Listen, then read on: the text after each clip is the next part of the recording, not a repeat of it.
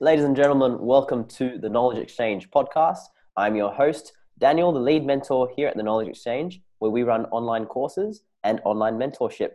So check us out at t k e x dot org. If you're listening on iTunes or Spotify, leave us a rating or subscribe and or subscribe so we can continue delivering high quality guests such as the one in front of me right now, Anthony Berrick, back for part three. He is a psychologist specializing in working with people who are experiencing pain and anxiety, and really keen to dive into some topics and expand on what we've been through in the first two podcasts. So do take a listen if you haven't yet.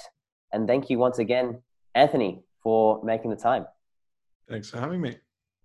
So we expanded on a lot of topics, and one of the ones I wanted to cover today, and considering it's one of your specialties, is the fear and anxiety and how that kind of interrelates and, and comes into play with someone's experience of pain.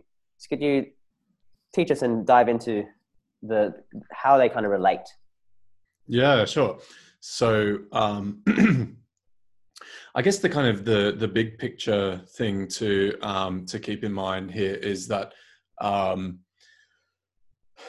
the experience of pain, much like the experience of Um, fear, is is something that um, our brains have evolved over millions of years um, because they are very useful and very effective experiences for motivating action, right? And um, so because uh, they're very unpleasant experiences, they are powerfully motivating to um, to encourage behaviors that will reduce those experiences. So whatever we can do to take away pain or take away fear, um, we will be very motivated to do. Um, and so, uh, in the same way that fear is used by the brain to protect us from potential, um, danger, pain is used by the brain to protect, um, our bodies from potential harm. So um, it's really important that that you kind of uh, keep this in mind, that that pain and, and fear, they're different, but they are they're both these kind of um, threat response systems that the brain uses to try and keep us safe.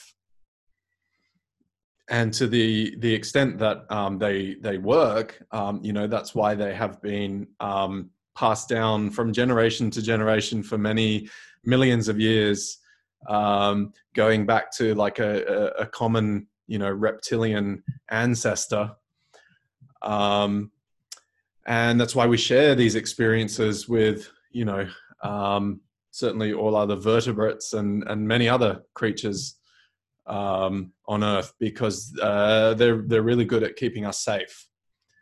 Um, but they're not perfect systems either, right? So sometimes we can be afraid of something that um, is actually not a danger to us, you know, so in the case of a phobia, and then we might need some help to kind of um, find a way to become uh, less fearful of that thing. Um, similarly, um, the pain response doesn't always indicate an accurate level of threat to the, the integrity of, of our bodies. Um, but it's really important to keep this in mind. So the fear is telling us about something that could happen in the future, and it's motivating us to take action to stop that happening. Pain is telling us about something that could happen in the future and is motivating us to take action to stop that happening. Um, So uh, it, that's kind of like a, a subtle um, point, but um, it's, it's really important to keep that in mind. Pain is not telling us about what has happened. it's telling us about what the brain anticipates might happen. And so to, to come up with that, um, uh, that prediction about the future, the brain takes a whole lot of information um, into account, and it does it like at lightning fast speed. Um, uh, and it has to, because it, it's no, it's no good to you if you have to kind of sit down there and like weigh out the, the, the probabilities and think about all your past experiences and, um, you know, look up, uh, you know, a textbook and, and then figure out, you know, am I really in danger or not? Um, you know, by the time you figured that all out, your leg's broken or the tiger's eaten you. Right. So you need to, it needs to be super fast and highly motivating. Um,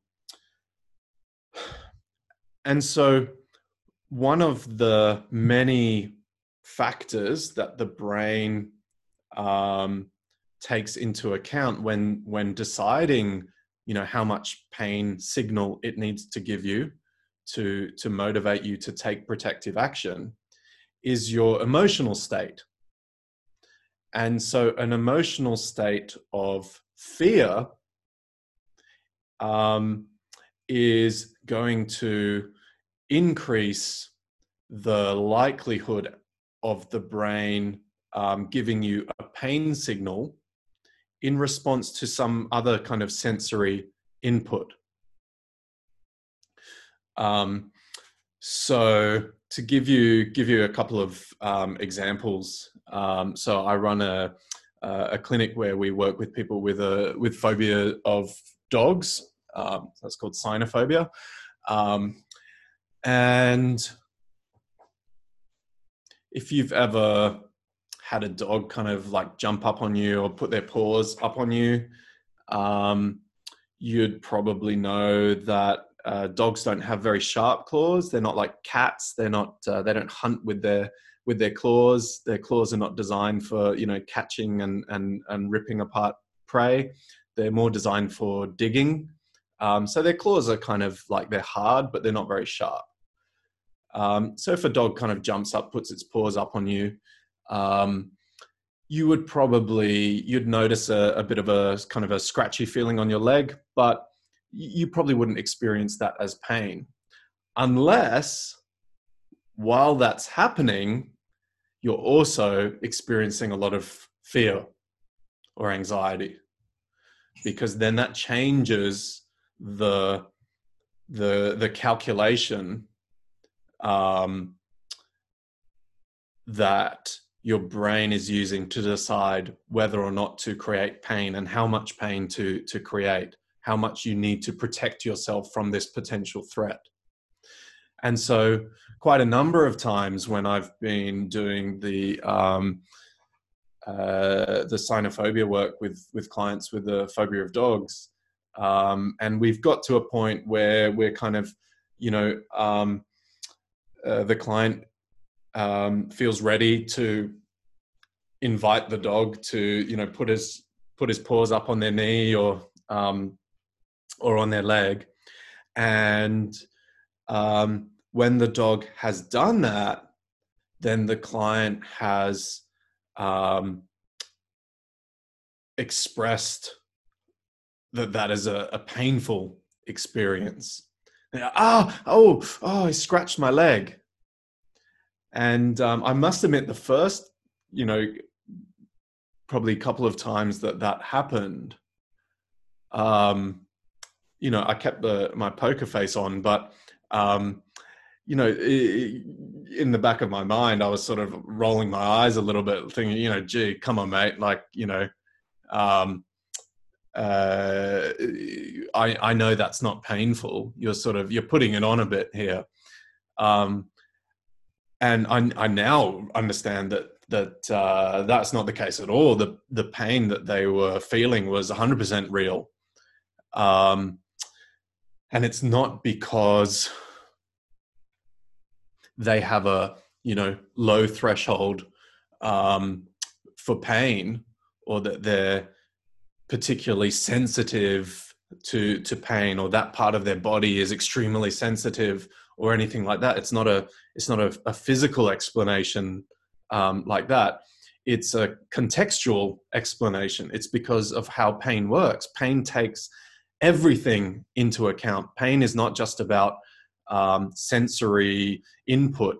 Um, it's not just about nociception, right?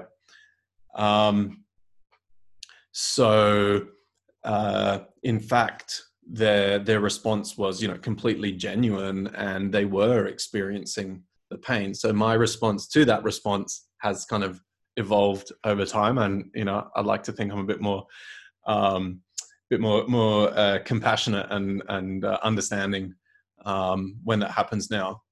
Um, Another really powerful example of this that, that I had, I can't remember if we spoke about it um, uh, previously, was um, a client who had a, a phobia of, it was sort of like presented as a, a needle phobia. She she needed to get a, a blood test for some reason, and she was extremely anxious about doing that. She had, hadn't had any, um, uh, she had avoided all kinds of, uh, you know, injections and, and, and blood tests in the past, because she had this real um, fear of something happening to her veins, something rupturing her veins, causing her to like bleed out, basically. She had that sort of image in her mind that, that um, you know, her skin was very fragile, and, and her veins, these are these like really delicate things, and they could just sort of like burst open and blood spray everywhere. And,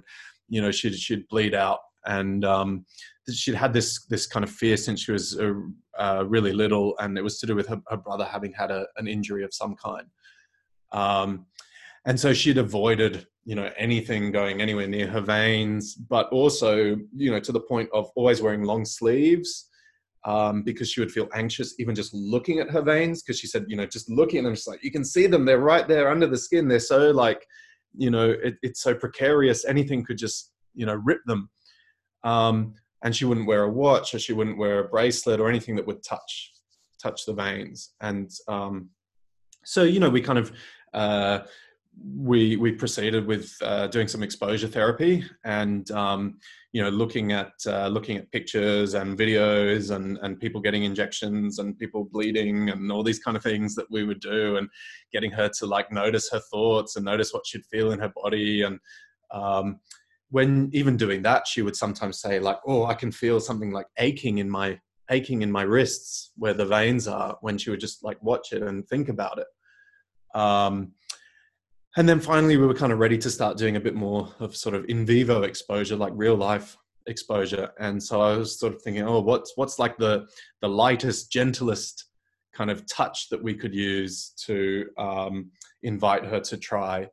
And uh, you know, so I had a tissue box there. So I was like, oh, what if we what if we grabbed a tissue and um, you know, just kind of use the end of the tissue to to touch the veins? Uh, would you be Uh, would you be keen to, to give that a try? And so she's like, yeah, yeah, let's, let's give that a go. And, um, so she, you know, held out her wrist, and I just kind of gently, um, you know, brushed the, the tissue on her wrist, and she, she like cried out in pain, and she winced, and she pulled her arm away. She, ah, ah, so it hurts, it hurts. Um, and you know, I, you could, I could tell like she wasn't putting it on. She wasn't that good of an actor. Um, it was, it was a hundred percent real.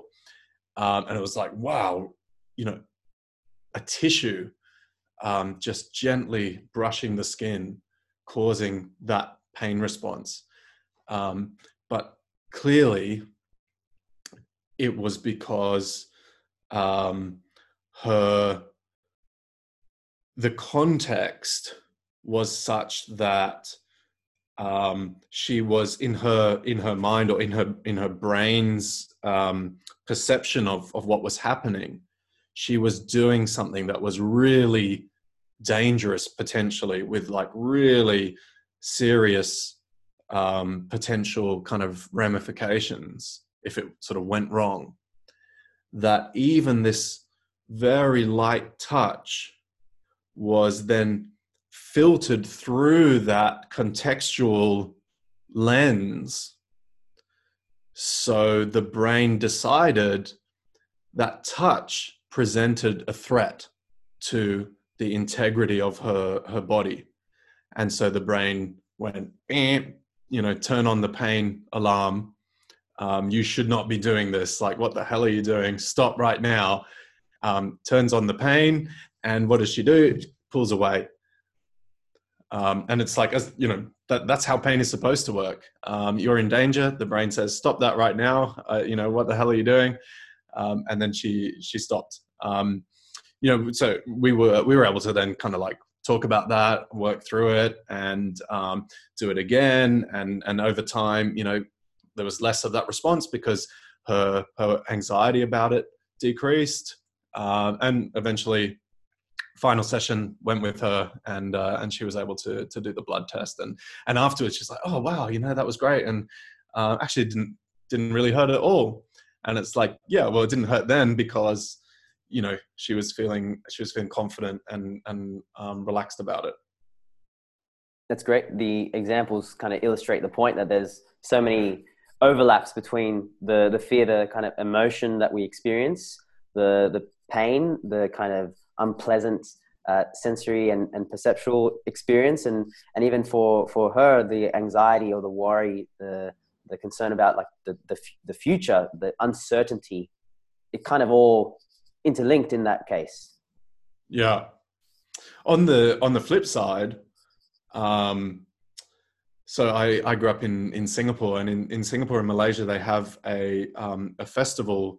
Um, It's a Hindu festival called Taipusam, um, which involves the uh, worshippers um, walking from uh, one temple to another um, with these huge um, kind of ornate, um, uh, what would you call them? Um, almost like, like structures that they carry on their back, that they rest on their shoulders, but they're attached to their body with all these hooks, like literally metal hooks that go through the skin. And often they also have a, a spear, that's like a, a, a long thin metal spike that goes through one cheek and out the other, um, sometimes even through the tongue. Um, you know, like it's pretty, pretty full on. Um, and then they walk, and not only walk, but they dance um, as they walk.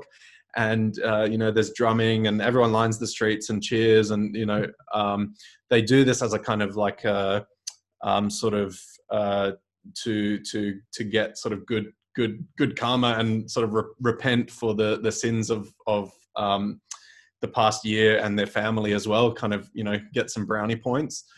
Um, and then when they get to the temple, then they have to walk across, um, you know, burning coals. But... Um,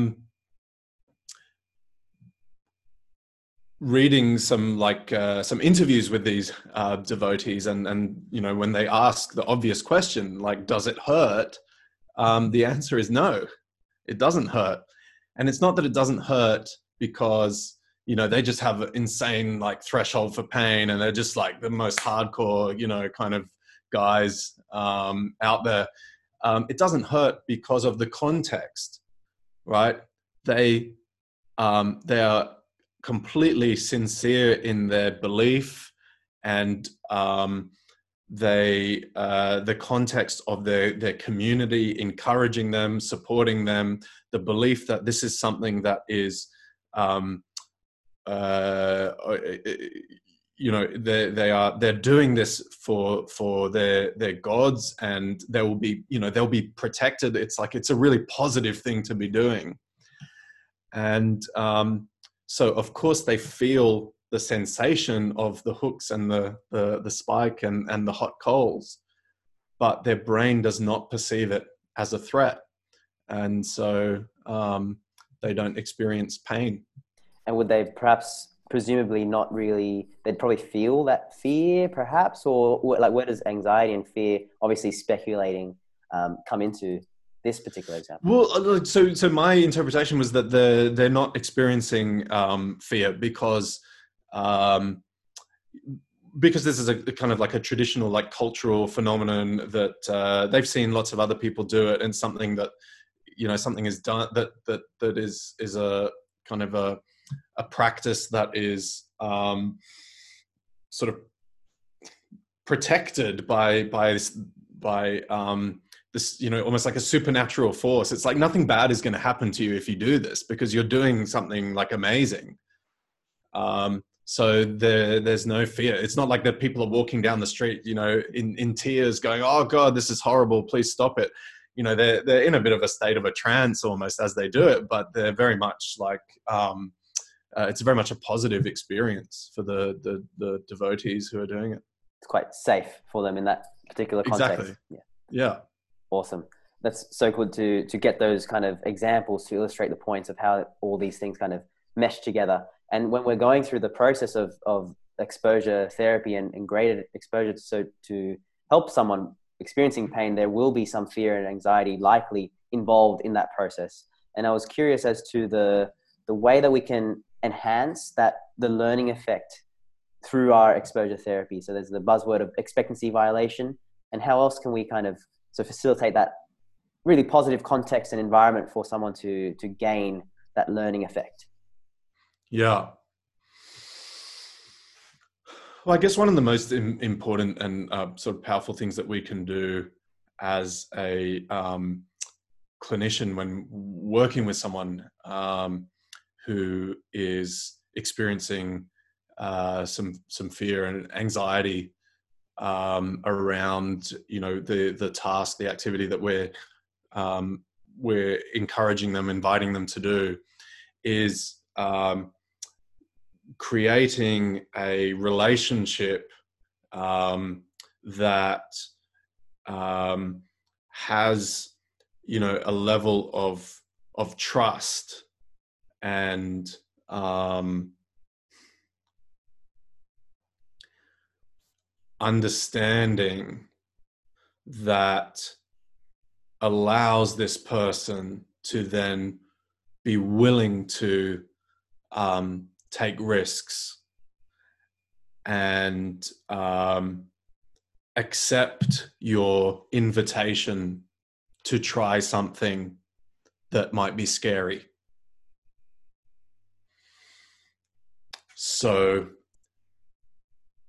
we know that exposure doesn't work simply through a, you know, a kind of a, a a process of mere exposure, right? You can't like, you can't stick someone with a phobia of dogs in a room with a, with a, a bunch of, of dogs and lock the door and say, I'll come back in an hour, you know, when you're over your fear. Um, that would, that would literally, you know, traumatize them uh, and uh, make the fear much worse. So it's not, when we're doing exposure therapy, the key word is the therapy part, right? We have to find a way to make that exposure therapeutic. Um, and exposure to a feared um, stimulus is therapeutic when, um, when the person feels that they have choice and that they are willingly willingly um, making the choice to have that encounter, that experience. Um, and so we need to be putting out an invitation rather than coercing or, you know, um, pressuring. And not that, not that you or I or, or anyone listening to this would ever be sort of coercing a patient in in a, in the sense of like, you know, well, I'm going to tell the insurer that, you know, you're not you're not uh, fulfilling your obligations if you don't do this or do that. Um, we would never even, you know, contemplate doing something uh, coercing a, a patient explicitly, but um, we might inadvertently coerce someone implicitly if we haven't built that relationship with them yet. Um, where, you know, they come to the session and we are the clinician and they are the patient. And so that already brings with it all these sort of expectations and um, cultural understandings of how this relationship works. And then we say to them, um, you know, today we're going to do X, Y, Z. We don't ask them, um, what they think about doing X, Y, Z, and they perhaps don't feel like they have the right to say, um, I'm really scared and I don't want to do that. And so they do it, but they're, they're doing it um, out of coercion rather than, than a, a genuine sort of free choice that they're making. Um, and they might get through it, you know, they might um, kind of grit their teeth and bear it, or sort of white knuckle through it with, you know, clenched fists and, and, and their eyes half closed, um, and just kind of get to the other side and, oh God, is it over yet? Can I, can I stop now? Um, but that doesn't help one bit. Um, the kind of exposure that uh, is of benefit is when the person kind of um, has a genuine desire to engage in that, and a, maybe even like a curiosity to to find out what that experience is going to to feel like. Um, it, it's okay. It's totally fine if they're if if if they're still feeling anxious um, or or you know, some degree of fear when they're doing that, as long as they're willing to have that fear, you know. So um, I love uh, things like, you know, roller coasters, or, you know, some of those kind of th- um, thrilling type of, of um, activities. Um, but I don't like it in spite of the fear. I like it because of the fear, right? Like, it's kind of fun to, to play around with, with fear um, in a context where you know that you're safe. Um, and you know that you have choice. You know, no one has ever, you know, forced me at gunpoint to get on a roller coaster. Um, if they did, it probably wouldn't be uh, a great experience. Um, but when when it's my choice, um, and uh, I'm kind of I'm curious and I'm I'm excited to to kind of find out what what's going to happen, and I know that there's going to be some fear involved, then that's actually kind of exhilarating. Um, And, and a lot of uh, a lot of clients describe the process of, of exposure therapy um, when when we're doing uh, when we're doing that with, with phobias as exhilarating and and exciting. That's great. So it gets that kind of um, you're, you're developing the trust first and foremost. So you're creating that context, and you're asking for permission for them to engage in those kind of behaviors first of all, as opposed to just uh, saying we're going to do this, like we're the authority figure. So I think that's the first and foremost step. And then you're finding out that starting point for them, and and making sure that throughout that process that they're willing to engage in the experience, as opposed to kind of um, avoiding it, or like wishing they weren't there, or feeling as though um, they didn't have a choice in the matter. So we're always giving the person the choice throughout the process. Yeah. For sure. And I would say it's not, it's, it's even more than just asking permission, because asking permission is sort of like, um, it's about you, right? Can I do this? Or can I get, can I, um, kind of get you to do this for me? Um, I would, I would, uh, phrase it more in terms of like, uh, putting out an invitation, saying, would you like to try this? Got it. So the power is in, in their court. Yeah. Yeah. It's like, it's like, it's me standing here kind of holding out a hand and, and saying like, do you want to come with me? Rather than me standing behind you and, and pushing you through the door and saying, go on, go on, give it a go. Gotcha. And with, with that, the, the learning effects, so after they've been exposed to the the stimulus and they've, they've been engaged throughout the process, how do we then enhance that kind of the learning that they take from that experience, like with self-reflection and, and seeing with experiments afterwards? How do we kind of enhance the long-term learning effect from our thirty-minute consultation? Yeah, so like you said, kind of um, some doing some reflection together, like what did you think was going to happen um, before you did it? Um, what did happen, um, what showed up for you, obviously while it's happening as well, um, inviting them to really uh, bring their attention to the experience and um, kind of uh, show up to that experience um, mindfully. Um, I know mindfulness is a kind of a, a, a big buzzword. Um, and I think, uh, um, I think sometimes, uh, the way clinicians, um, view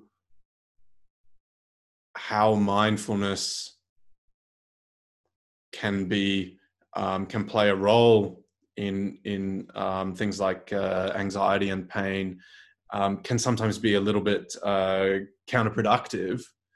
Um, because it's sometimes used as a control um, technique rather than where it really uh, can be of, of tremendous benefit is to enhance the effect of exposure um, by enabling the, the person to um, show up to their experience without defense and without engaging in control strategies or safety behaviors um, during that process. Um, you know, so those are the kind of things that, that we want to be doing um, at the time, but then even uh, subsequently kind of inviting the, the client then to um, engage in some uh, experiments outside of the, the session um, that are kind of like, you know, taking what we've done here and, uh, you know, doing that at, at home and in, in different contexts. And, uh, the more different contexts we can, um, do that in, then the, the more that learning will tend to, to generalize. Um, so it, it's not just, you know, kind of, oh yeah, I'm okay when I'm with Daniel, Um, as long as he's watching me and he's giving me instruction, um, using the right equipment when I've warmed up um, beforehand, uh, having had a good night's sleep the night before, uh, you know, all these kind of conditions are like, yes, then, well, then I'll be okay. Uh, it, it generalizes to, um, you know, actually I can, I can do this movement under load um, in a variety of, of settings. Doesn't really matter how much sleep I've had, and it uh, doesn't matter if I do it perfectly or imperfectly. And yeah, that's great. So that's the, goes with the value of playing around with different variations. Uh, so the variability concept with, with exposure therapy could, so, and, uh, and you also touched on the mindfulness aspect, how on, on one side we could be kind of avoiding the, in mindfulness, typically stress, pushing stress away or or avoiding the, the painful, unpleasant thoughts and feelings that come up. So instead we're using mindfulness to actually increase their awareness and attention and, and get them to notice what's going through, what their mind is saying or what they're feeling, as opposed to kind of pushing it away. Because I feel like that pushing away might be a distraction for them. Yeah.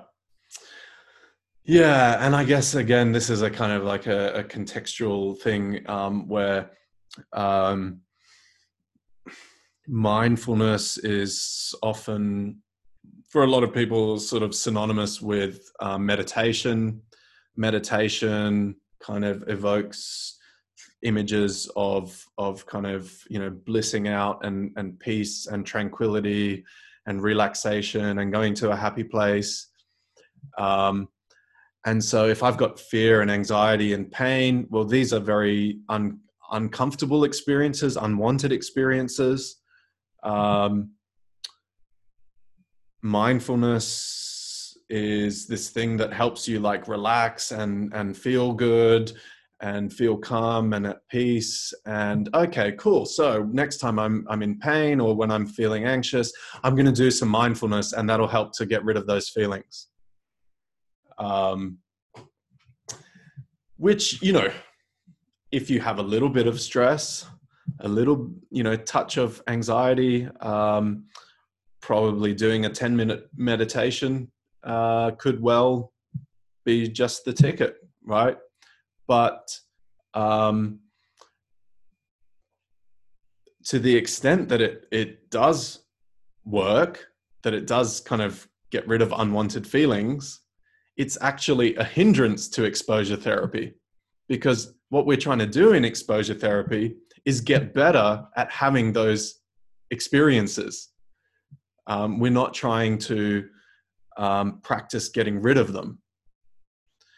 And of course, when pain is very intense, or when fear or anxiety are very intense, um, you know, a little bit of meditation isn't going to cut it. It's not going to get rid of those feelings. So then you're going to be like frantically trying to like meditate the feelings away and freaking out because, oh no, it's not even, it's not working. I have to like, you know, meditate harder.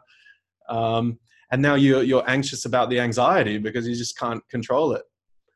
Uh, so it ends up being totally counterproductive. And so I, I see clients like that all the time who have kind of come across mindfulness and, and meditation and, and, um, you know, have maybe got a little bit of benefit when they've been doing it. They notice, oh, I feel a bit more relaxed after that. And then they go, aha, I can use this with my panic attacks. Um, and, but it, it becomes, um, very quickly becomes counterproductive. Um, and it just feeds into the, the fear of the panic attack, which is what's causing the panic attacks. Yeah. So there is that difference between the meditation for relaxation and mindfulness, awareness, bringing up their attention to what they're what they're noticing, what's going through their mind. That's kind of the the distinction there, right? So we can use mindfulness skills to um to enhance uh exposure therapy in a couple of ways. So uh number one, we can we can use uh, mindfulness skills to um kind of um focus attention on what is happening when we're doing exposure. And, and I guess if you think about, I guess the opposite of focused attention would be um, kind of like being unconscious, right? So if you, if you like anesthetize someone, you gave someone a general anesthetic and then you just did exposure therapy to them. And then at the end they woke up and you said, well, it's finished now. We've, we've done the exposure therapy. Would you expect them to be any less fearful? Um, no, because it's like they need to be there. They need to be there, right? Um, and what what are we doing when we're um, bringing mindful attention to something? We're really being there with it. Um, so whatever is happening when, during that exposure, is going to be happening to a greater degree the more the client is um, is paying attention to what's going on. So we might invite them to pay attention to sensations that they feel in their body. Um, we might invite them to bring their attention outside of their body if we notice that they tend to, um, you know, kind of get caught up in Um, paying too much attention to, to the sensations in their body and sort of like obsessing about what they feel in their body. We might invite them to expand their awareness to other aspects of their experience. Um, you know, what they can see and, and, and uh, feel on the surface of their skin and um, what they can smell, um, where they notice the, the center of um, balance is in their body as they, as they standing still before they commence a movement. Um, we might also get them to use those mindfulness skills to notice the thoughts that are going through their mind at the time. Um, notice the, the emotions that are showing up. Sometimes people will, um, will be experiencing a, um, a really powerful emotion that's having a really big impact on their behavior and the way that they're, you know, um, interacting with the world and interpreting information, and they're not even aware that they're experiencing that emotion, right? And it's like, well, how do you know how to kind of evaluate your experience when you're not even aware of the sort of the, the lens through which you're experiencing it? Like if you're wearing sunglasses that are orange tinted, and you're like, gee, you know, this, this city, you know, they really need to do something about the air pollution because everything's orange. It's like, uh, hey, dude, like your lenses on your glasses are orange. Like, oh, okay, that explains it. Well, what if, what if um, every time you, you go to do a certain activity, you're really anxious and, and you're not even sort of aware of, of how anxious you are. Um, just becoming aware of that might change the meaning that you give to some of the experiences that you you have when you're doing that. You might start to notice, you know, gee, I have a lot of really like kind of negative and, and, you know, catastrophic thoughts when I do this. Um, but I didn't realize how anxious I feel. Like emotionally, I feel really scared, and, you know, my heart, whoa, it's beating like crazy. And, and, um, my, my breathing, my chest feels really tight. Um, I've got this lump in my throat. And okay, well, maybe those thoughts are part of that experience, and maybe, um, yeah, maybe I, I won't uh, hold on to them so tightly, um, and uh, um, maybe I'll the the way I kind of look at my thoughts will change a little bit. That's great. You're touching on so many different aspects of of ACT, which we kind of covered in in previous podcasts as well. So that kind of awareness, first of all, can separate us from that experience versus us kind of being fused with it at the same time. So it's really great. So that's, that's a way for us to, to not avoid the, the sensations or the pain, and, and look at ways that we can enhance that person's awareness of their environment, or, or how fast the, the movement is all of a sudden, or what they're doing differently, or what they notice about the, the barbell, the, the, the dumbbell, the weight that they're using, how different is it? And then we're enhancing that curiosity as well in that process. So that's, that's really awesome. Yeah. And, and it kind of, um, Uh, giving them, giving them the the the skills to um, kind of get disentangled from that experience, um, and uh, and therefore less less pushed around by it. So it's like, here I am, here is my pain, here are my thoughts, um, rather than uh, you know. Just my thoughts are my reality right now. Um, I am my pain. It's the observing self, as they say. Yeah. With um, with safety behaviors, I wanted to to touch on this kind of aspect when when going through some of the exposure therapy uh, literature. So, what what are some examples of of safety behaviors? So, you mentioned before there was the whole list of kind of. Um, you know, I need to sleep right. I need to make sure Daniel's there. I need to make sure my, my coach is there. Make sure all the equipment looks, you know, at peak condition, and it's this, this time of the day. Uh, would those be kind of examples, or could you expand on other kind of uh, examples where people are holding on to certain safety behaviors, say before a a movement? Yeah. So I guess some of those that, that you listed would be like um, perhaps more like safety signals. Um, those are things that, that people have um, come to have given the meaning that, like, this means that, you know, I'll be okay um, because I've had a good night's sleep, or, or, you know, my pain is low today, so that means I'm safe to do this, this movement. Um, safety behaviors would be things that people do to increase that sort of um, sense of, of safety when they're engaging in something um, that they they feel anxious about. Um, so just to, to try and like think of some examples. Um,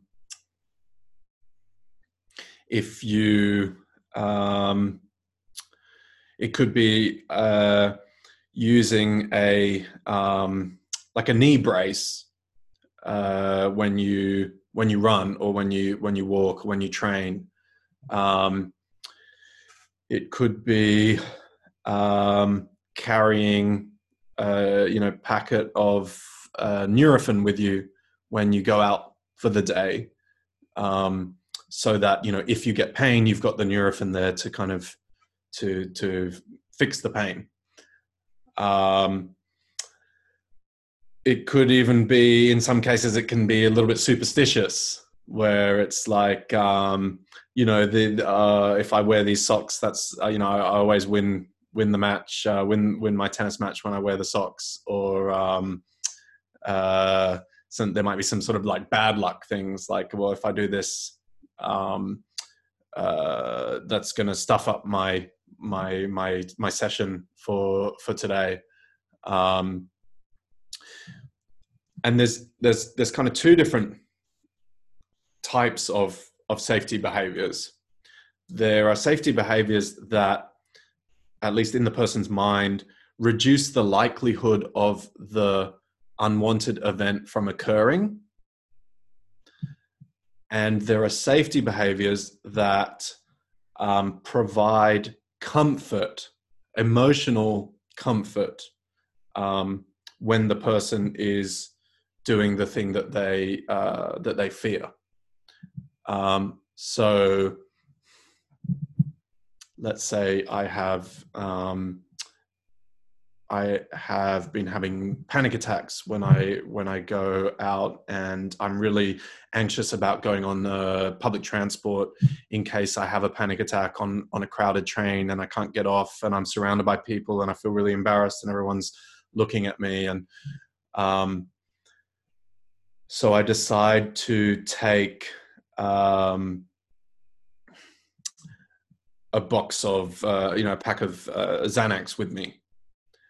Um, the Xanax, if I notice any slight feelings of anxiety that could be kind of uh, indicating to me that I might have a panic attack, I can quickly take a Xanax and, you know, cut it off, and I can prevent the bad thing from happening.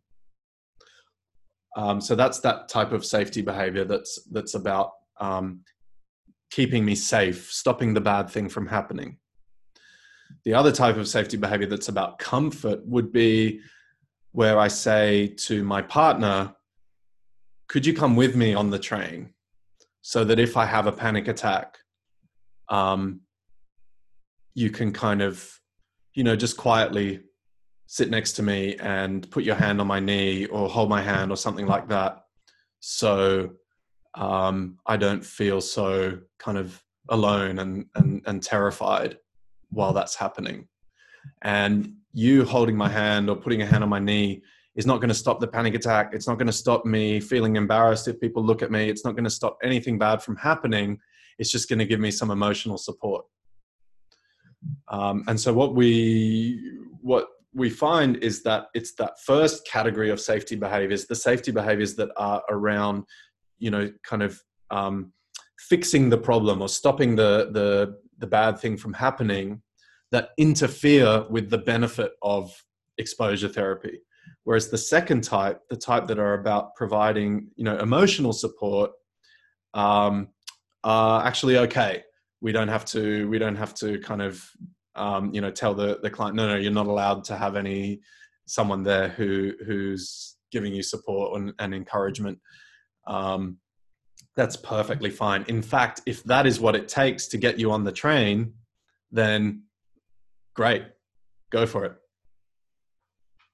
So as long as it's not uh, reducing the kind of expectation of, say, pain happening, or it's not framed in a way that fixes or specifically reduces their pain, it's more just a matter of comfort for the person. So we're not interfering with that learning effect. So for instance, if someone is about to do a squat and they have, uh, you mentioned knee wraps, they know that there's the squat is going to be uncomfortable. It's, it's, it's going to suck. It's like, it's not entirely pleasant for them, or they're going to experience some form of pain. The knee wraps are just for the comfort.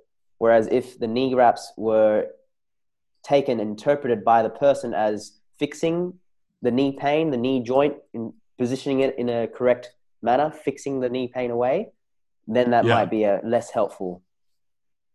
Yeah, it's like, well, if the knee wraps are somehow in that person's understanding of what's going on with their knees, the knee wraps are like holding the knee in place and, you know, preventing um, their knee from, you know, falling apart or exploding, or then, you know, whatever, whatever, whatever it is that they, they kind of, um, picture happening with their knees, um, then the knee wraps would be doing them a disservice, because, um, all they learn from that experience is that I need to squat with knee wraps, and I dodged a bullet there because, you know, um, thank goodness I had those knee wraps there to, um, to, to protect me.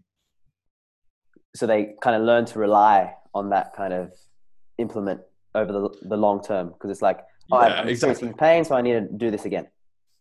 Yeah, and it doesn't help them at all for when they don't have knee wraps and they're, you know, they're playing with their, their niece and, um, you know, they, they need to like kind of bend down on, into a squat position, and they're, oh no, this is dangerous because I don't have my knee wraps. Perfect. I think there's, so there's, the reason I bring this up is uh, there's the kind of the debates of the passive versus the active kind of therapies when it comes to someone with, with pain. So I think the main thing that I took from that is it depends on the, the function, the purpose of the therapy. Even an exercise, an active therapy can be seen as, you know, fixing and, and corrective and, and taking the, like putting, positioning the joint in the right position um, for a squat. But that's kind of, they're depending on that, and they're kind of, they're relying on it so that next time they experience pain, they're going to be like, I, I squatted wrong. My technique is wrong. Yeah, exactly. Yeah. Um, we've got to look at, uh, when we look at behavior, we've got to look at function, not form.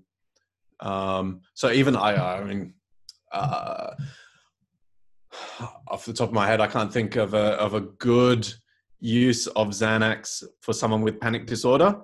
But we need to look at what is the function of this person taking the Xanax with them when they go on the train, not just simply the form, which is, you know, taking an anxiolytic with you. Um, and then we say, oh, that's bad. That's always bad because, you know, Xanax is, is the devil. Um, it depends on the function uh, for that particular individual. So, um, you know, knee wraps, what's the function? Um, you know, uh, even squatting, what's the function? Are, are you trying to fix some kind of, you know, imbalance? Are you trying to activate your sleepy glutes? Um, uh, or, um, is the, is the function to, um, you know, to, to get stronger and so that you can do more of the things that, uh, that matter to you in life. So is it more of that comfort factor or that kind of performance factor versus kind of dependence on it, like relying on it?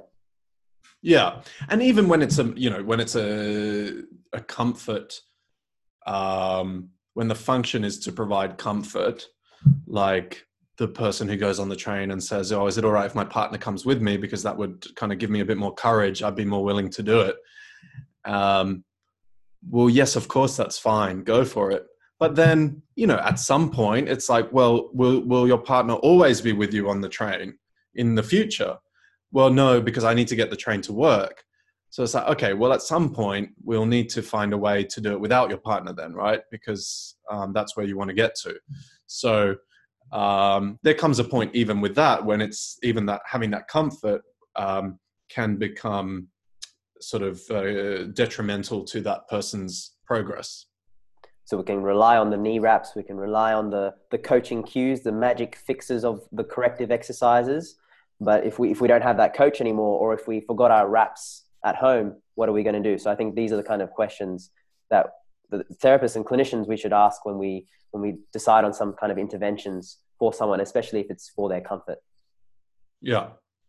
Awesome. The the final kind of key bit, and I think this this ties into what we talked about with building The, the trust and rapport during exposure therapy is, is validation. So how are some ways that we can properly, effectively validate someone, someone's experience? Say, we'll stick with pain. How, how do we validate someone's experience of pain? Yeah. I think, um, I think when it comes to uh, validating uh, someone's pain experience, um, the bar is actually quite low. Um, people, particularly with, with chronic, um, persistent pain, have had so many invalidating interpersonal experiences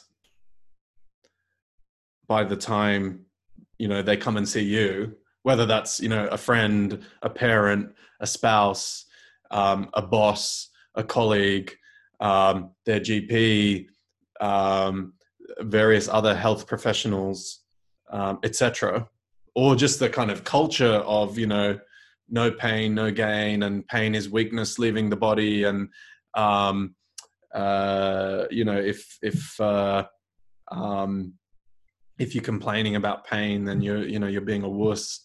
Um, there are so many invalidating experiences that um, that person has, has probably had, that the bar really isn't that high for you to um, provide a validating experience. Um, you just have to not um, invalidate their experience, right? By doing things like uh,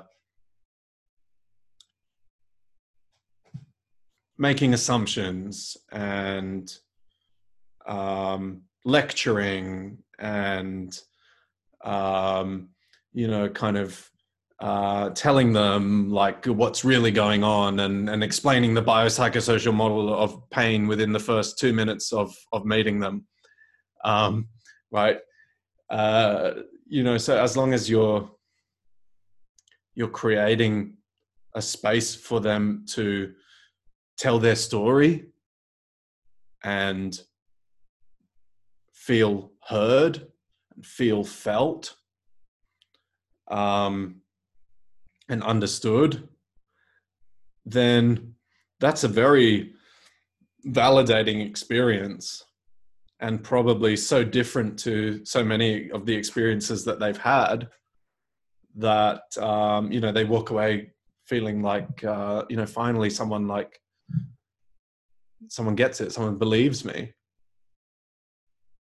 And and showing that, so perhaps a bit more listening than than telling, and reflecting on what you're hearing to make sure that, you know, you're uh, yeah, interpreting absolutely. It right, and all these kind of essential skills. So it's it's perhaps a lot easier to, like you mentioned, it's easier to invalidate, maybe accidentally. A well, I'm sure there's lots of well-meaning clinicians, and I put my hand up for doing this in the past, and I, I strive not to still in the future to kind of uh, tell or jump in with conclusions or have that kind of writing reflex and, and explain their situation as though I know more than them and, and like I know more than their experience. So I think it's, yeah. it's more along the lines of using skills to make sure that we're not invalidating.